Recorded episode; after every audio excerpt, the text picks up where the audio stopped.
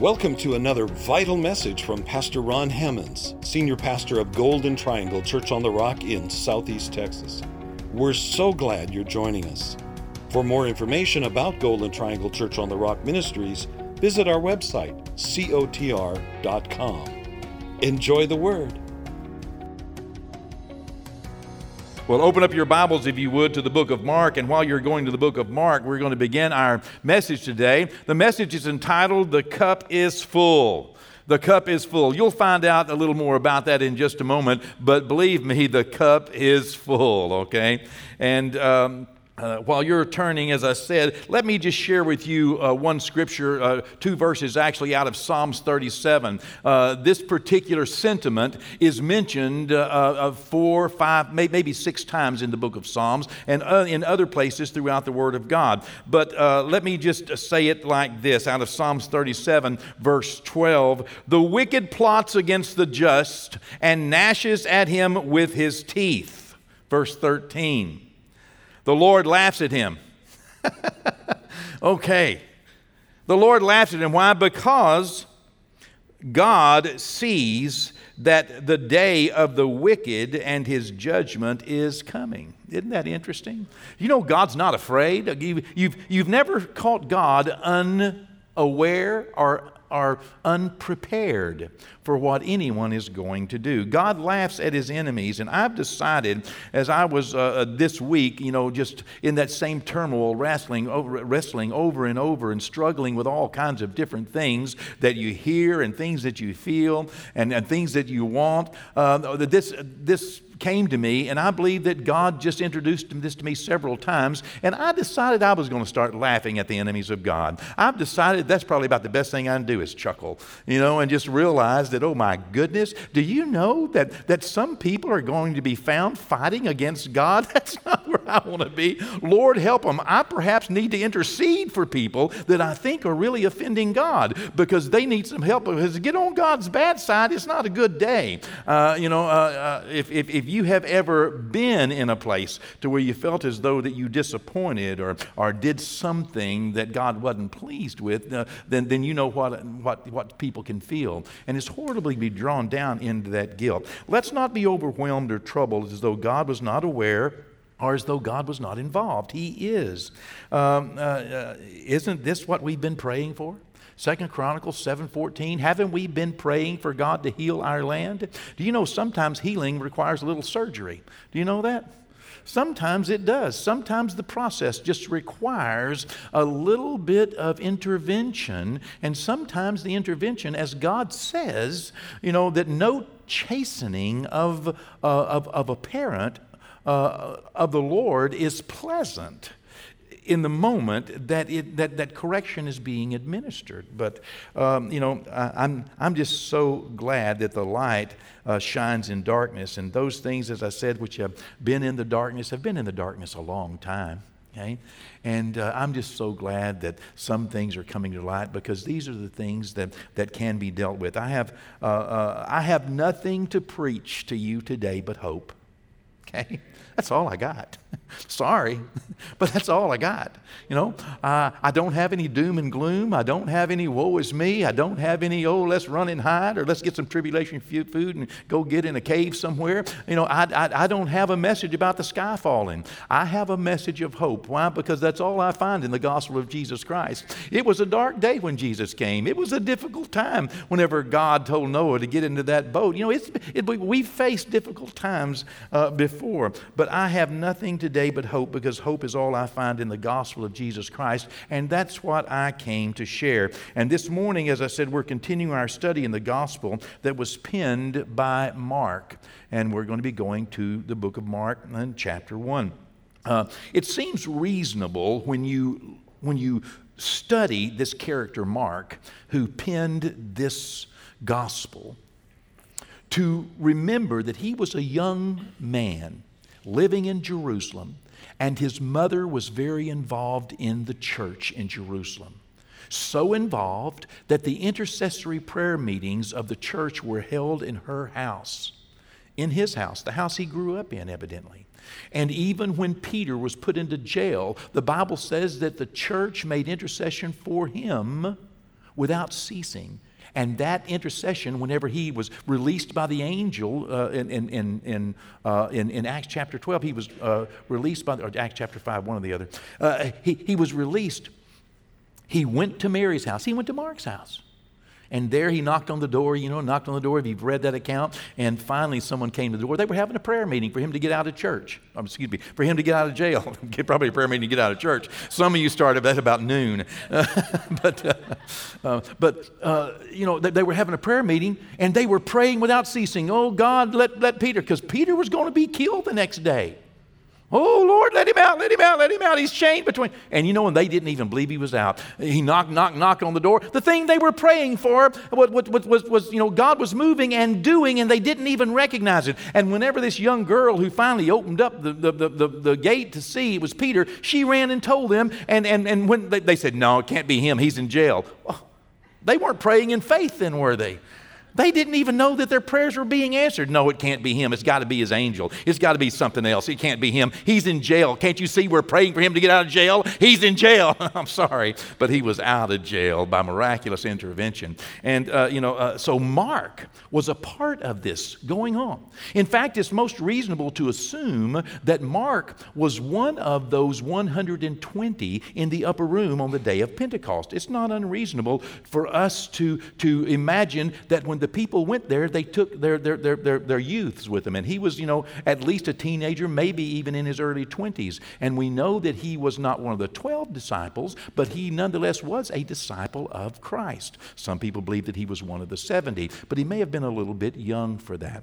But anyway, this is who this man uh, and, and Mark is. And we find that as Mark grew in the Lord and as he followed uh, the Apostle Paul and Barnabas and Peter around and, and they invested in his life, that, that Mark came to the place, and we, we, will read it before we finish with Mark, that Mark, uh, you know, believed in the power of the gospel of Jesus Christ. And he believed in the baptism of the Holy Spirit. He believed in speaking in tongues. He believed in laying hands on the sick. He believed in casting out devils. You can read it in Mark, the 16th chapter chapter. He said, These signs shall follow them that believe. That's Mark writing that, you know. Uh, you know, uh, uh, I mean, he, he believed in the power of God intervening in our world today. He believed that we could carry a power resident on the inside of us that would overwhelm our enemies and that would, would, would, would, would run demons away uh, from, from the people that we prayed for. And by the way, I, I asked you last week or maybe this Wednesday night, please pray for that. I've been praying that every day, multiple times a day, that God would, would, would you know, uh, run the demons demons and devils out of our nation's leadership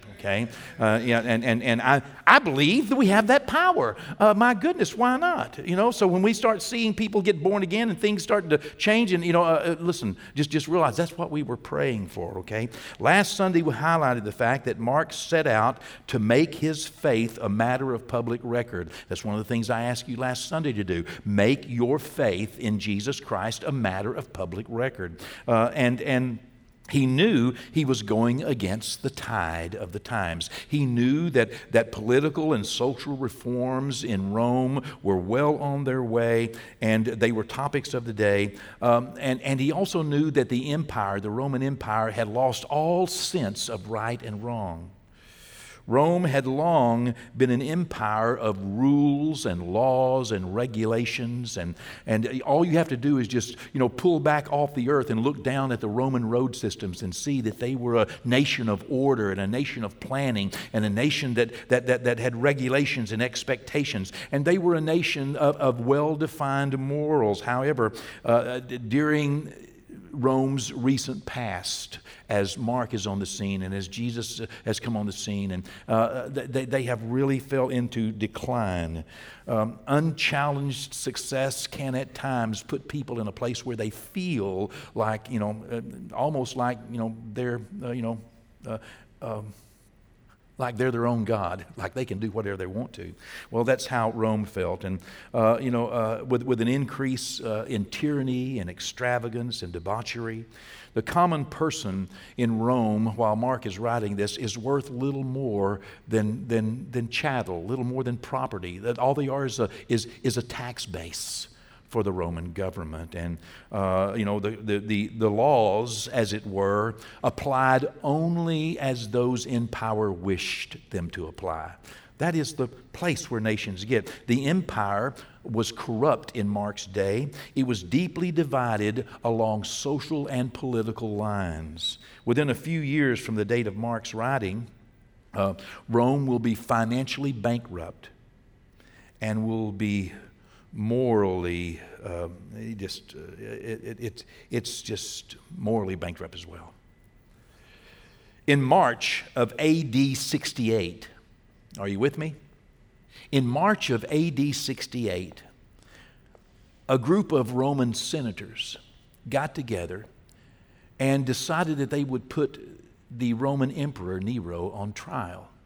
They felt as though that he was a public danger. They felt like he had taken the nation. This is just history. You can read it, and uh, you know uh, it, it's very plain. And they felt like he had taken the nation in a wrong direction, and he had brought division, and he had brought trouble, and he had brought bankruptcy. Actually, you know, uh, uh, uh finances were really down. And indeed, you know, Rome had burned, and many people felt as though that he had burned it down so that he could build his new apartments right there where the Circus Maximus uh, was. Uh, and, and, you know, uh, at, at any rate, it was just, it was a very difficult time. So they put him on trial. And uh, he saw the direction it was going, and he ended up, you know, running. He took off and left Rome because he felt as though that, that his Senate was against him. And, and um, they, uh, they charged him with being a public enemy. And while they were in debate, someone came from Rome uh, uh, uh, after you know March, April, May, June. It took a few months. Someone came in, in, uh, in, in, in the second week, early part of the second week of June, to where Nero was and told him that he had been convicted as a public enemy of Rome and that the senators had voted then they were going to have him executed in public. In fact, beaten to death in public before the Senate. Well, he did not know what to do. All hope was lost. And so on June the 9th of 68 AD, Emperor Nero committed suicide. Less than one year after he had ordered the beheading of the Apostle Paul and the crucifixion of the Apostle Peter in his own beloved city of Rome. The Roman Empire was not a safe place to live for a Christian in the days of Mark. Indeed, it was not a safe place to live in the days of Jesus the Roman government could and did do anything they wanted. You remember how Herod the king, you know, uh, even Joseph and Mary were, were, in, were, were visited by God and told to get Jesus as, as a young child and take him down into Egypt because the government wanted to kill him. They wanted no other king but Caesar.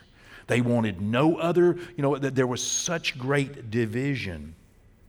Well, you know, uh, the Bible tells us that in the fullness of time, God sent his son. When the cup was full, that's when Jesus came.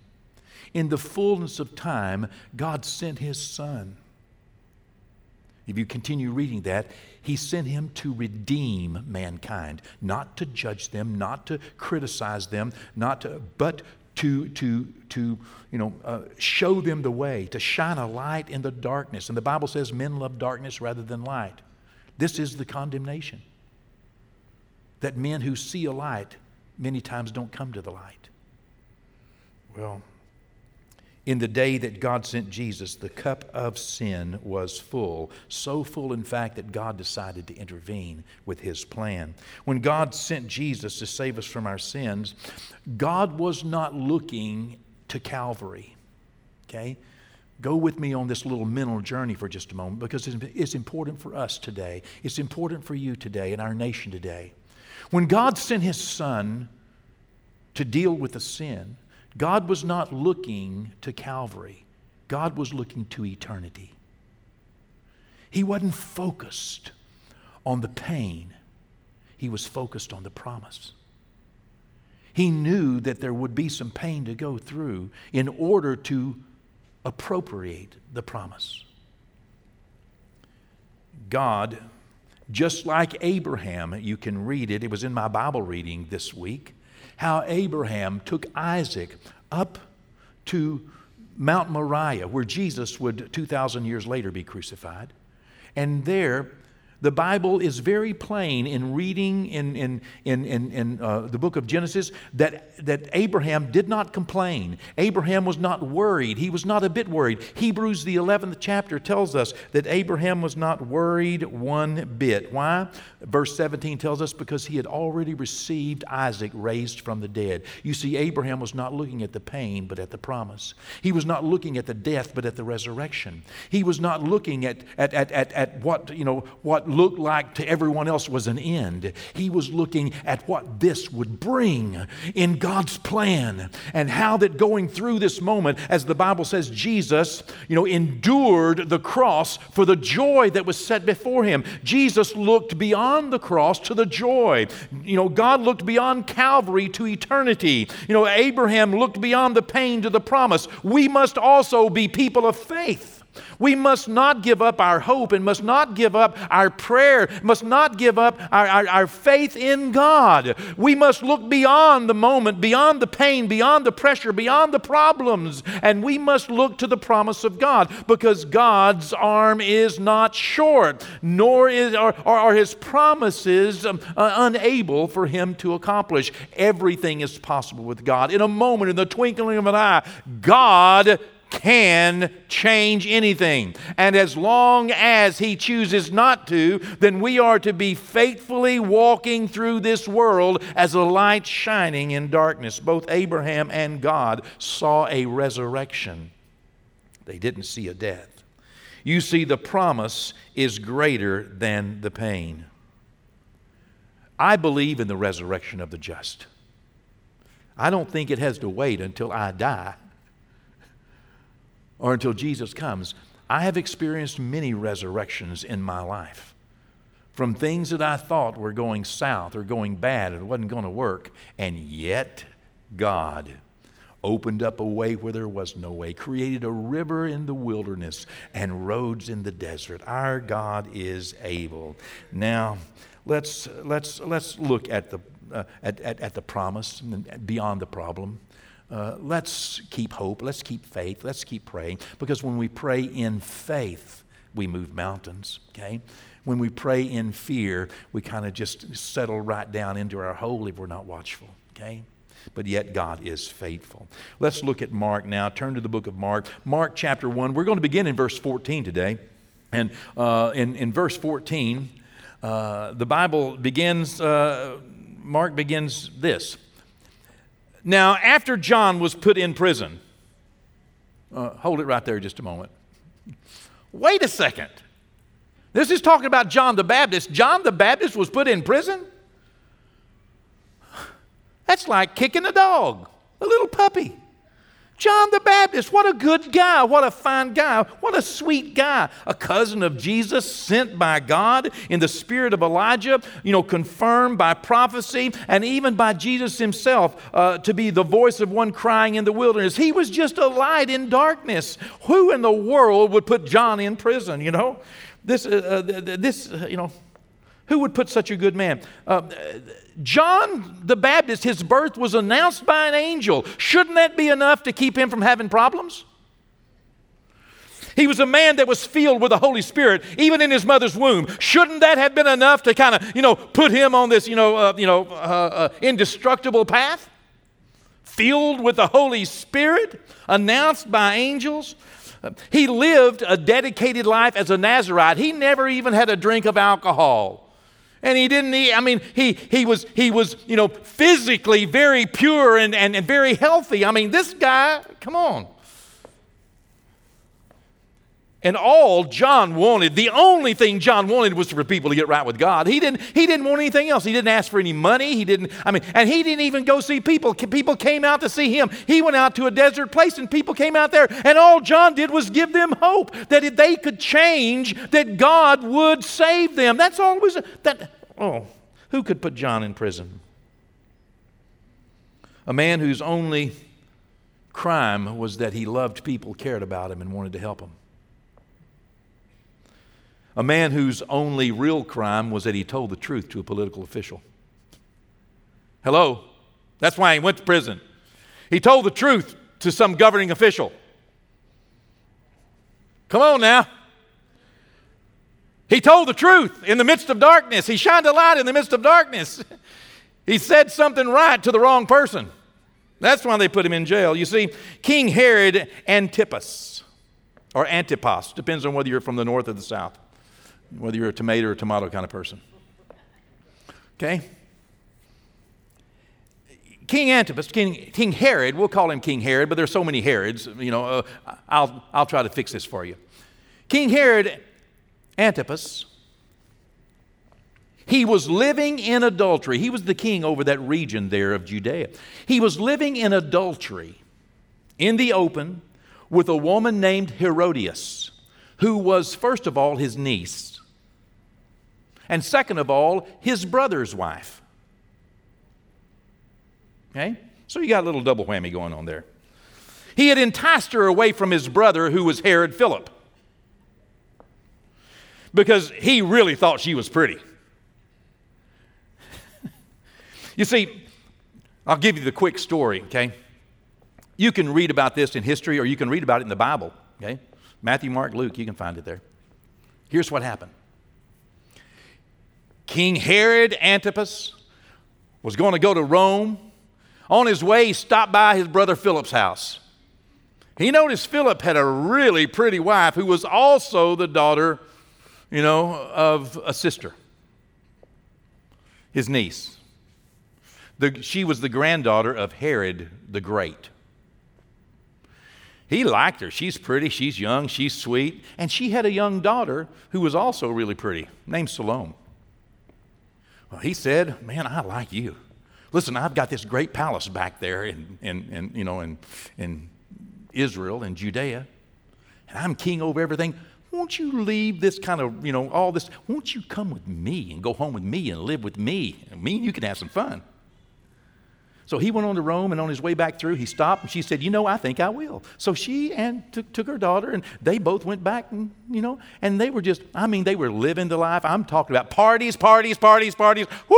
Lots and lots and lots of parties. I mean, it was it, it, it was amazing, and they were having all the fun in the world. And then, you know, Herod was was really interested in in, in, in what John the Baptist was doing because great groups were coming to him, and he was a little insecure anyway. So, so in his questioning, he finds out, you know, about John the Baptist, and then he and John, you know, uh, John ends up telling Herod, listen, Herod, you shouldn't be doing this. You should stop doing this. You're the leader of the nation. You should stop living in sin. You're living in adultery with your niece, he's your brother's wife, and, and you know, and all these you know decadent parties and the Roman Empire is going south. Listen, you need to stop it. Well, Herod went back and told Herodias. Whoo, she got mad. She got so mad, she said, I want him killed. Kill him now. He said, I can't kill John the Baptist. Everybody likes him. She said, Nope, you kill him.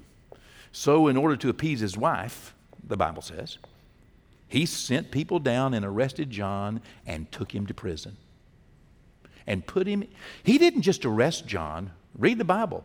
He went down, might have been in the middle of one of John's church services, who knows? Might have been while he's baptizing people. And they made John look like a horrible criminal, like a dangerous man. They went down, and the Bible says they bound him, they put him in chains, and carried him to prison in chains and put him into the prison. Wow. Well, I'll tell you the rest story and we'll come back right here because he's just been taken to prison by the time we get to Mark 114. Herod did not want to kill John. He decided, I'll go ahead and kill him. Herodias says, I want him dead. Herod thought, okay, I'll kill him. But the people, there was an uproar. There was, you know, an uproar among the people that liked John, good people that realized he was a good man, that, that, that, that, he needed somebody to stand up for him. So they all stood up for him, and Herod backed off because of public opinion. Okay. That made Herodias really upset. Not only do I hate John the Baptist, I'm now beginning to lose respect for Herod. I know what I'll do. I'll get my pretty young daughter, because I know Herod likes young girls. I'll get my pretty young daughter to dance for him on his birthday. Yeah, we're having a big party anyway for his birthday, and I'll get her to dance provocatively in front of him. And she did.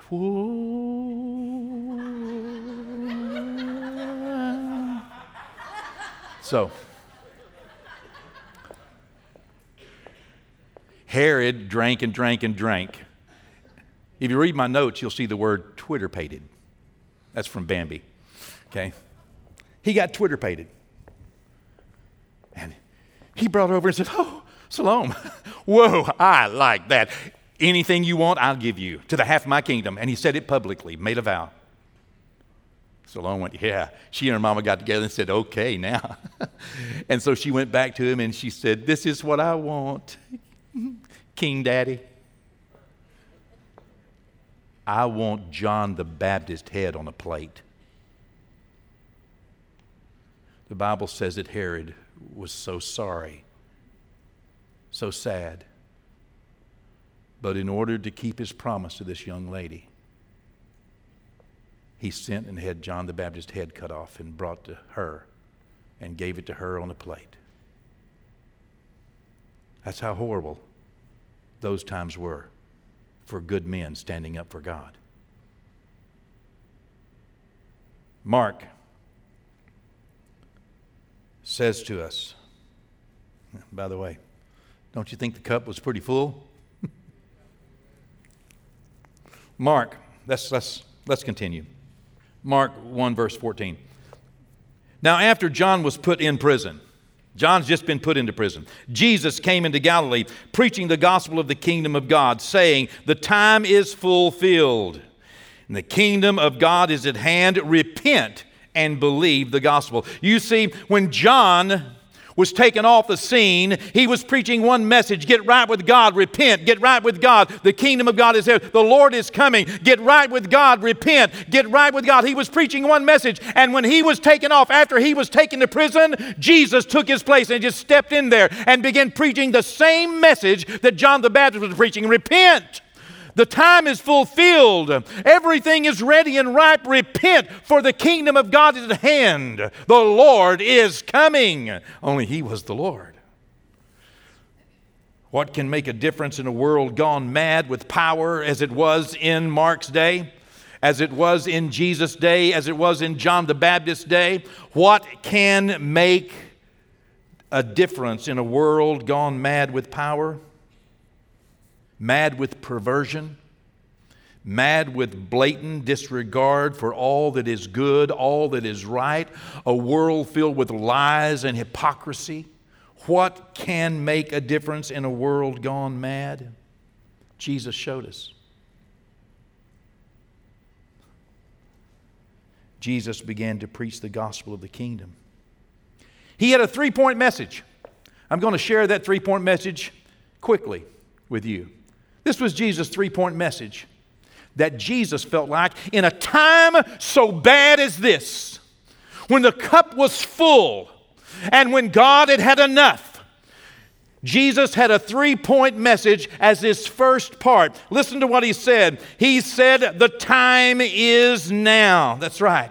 That's what Jesus said. The time is fulfilled. It's time. It's time. Don't you think it's time, folks? Don't you think it's time? Have you looked around in the world? Did you ever imagine that we would be in this place as a world, as a nation? Did you ever imagine that you would see the things that you have seen on television and, and read the things that uh, read the things that you have read on, on the internet? Did you ever imagine that our nation would be so divided? Did you ever imagine this? No. Let me tell you, the time is come.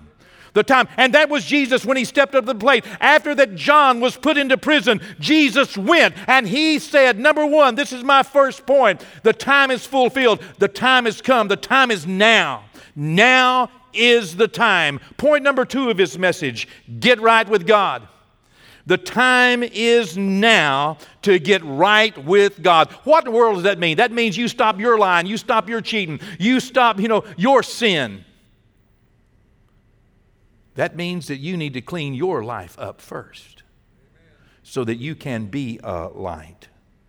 And the third point, Jesus said, He said it this way believe the gospel, but here's what He said have faith in the gospel. And this is where I believe we need to be today.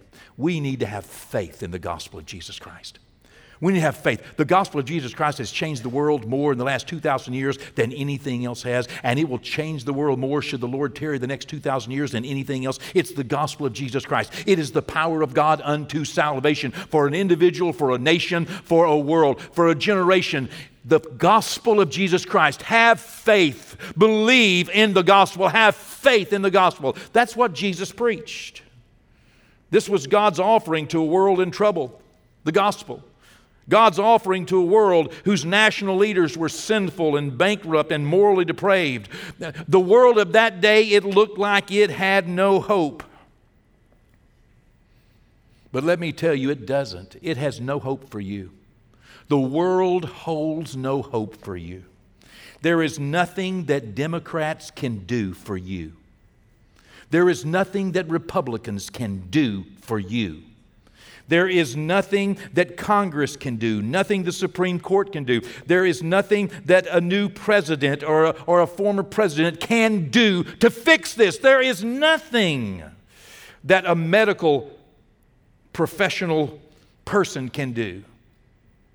There is nothing that a military can do. There's nothing that Wall Street can do. There's nothing Facebook can do. There's nothing Twitter can do. There's nothing Amazon can do. Google can't do it. Our foreign allies or our foreign enemies, there is nothing that can be done that needs to be done today except by one individual, and his name is Jesus.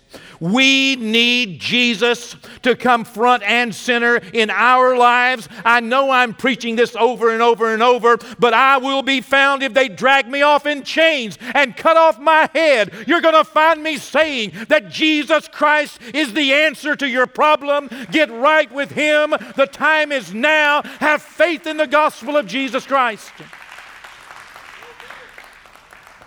Look past the pain. Only Jesus can save us.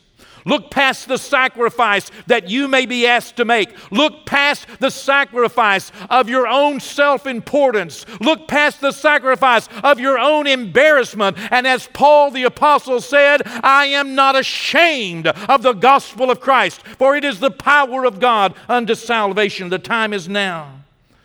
Repent and get right with God. The time is now. Have faith in the gospel.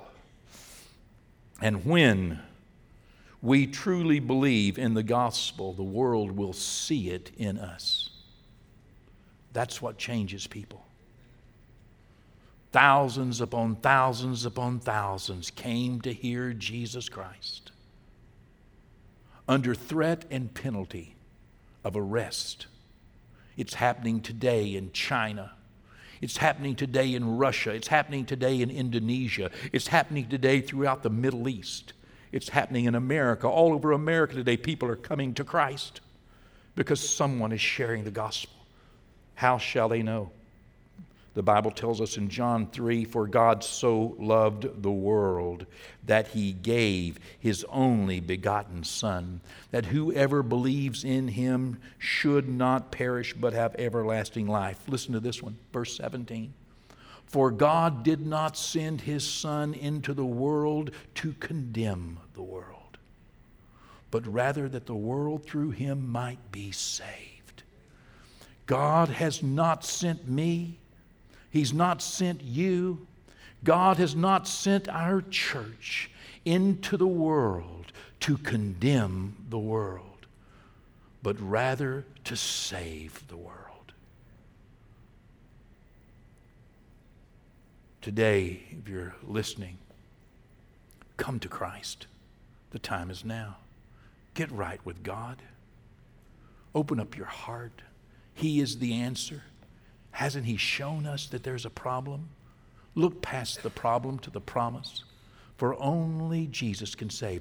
What would it profit any one of us if we gained the whole world and lost our soul? What would you give in exchange for eternity? Nothing that Jesus tells us leaves us without hope. The door is open, the time is now, the cup is full. You can be saved today. Saved from your eternal sin, saved from your temporal sin, or saved from that mental, emotional, spiritual struggle that makes our souls so angry. Please let it motivate you to shine the light. Harness yourselves. Challenge yourselves. Don't deny the truth and don't back up. Go forward with the message of the gospel of Jesus Christ. Thanks again for joining us for another relevant word from Pastor Ron Hammonds. Visit cotr.com and subscribe to our social media platforms to stay up to date. As well, receive more encouraging messages from our pastor and details of the work we're doing both in our community and communities like ours around the world. Today and every day, God bless.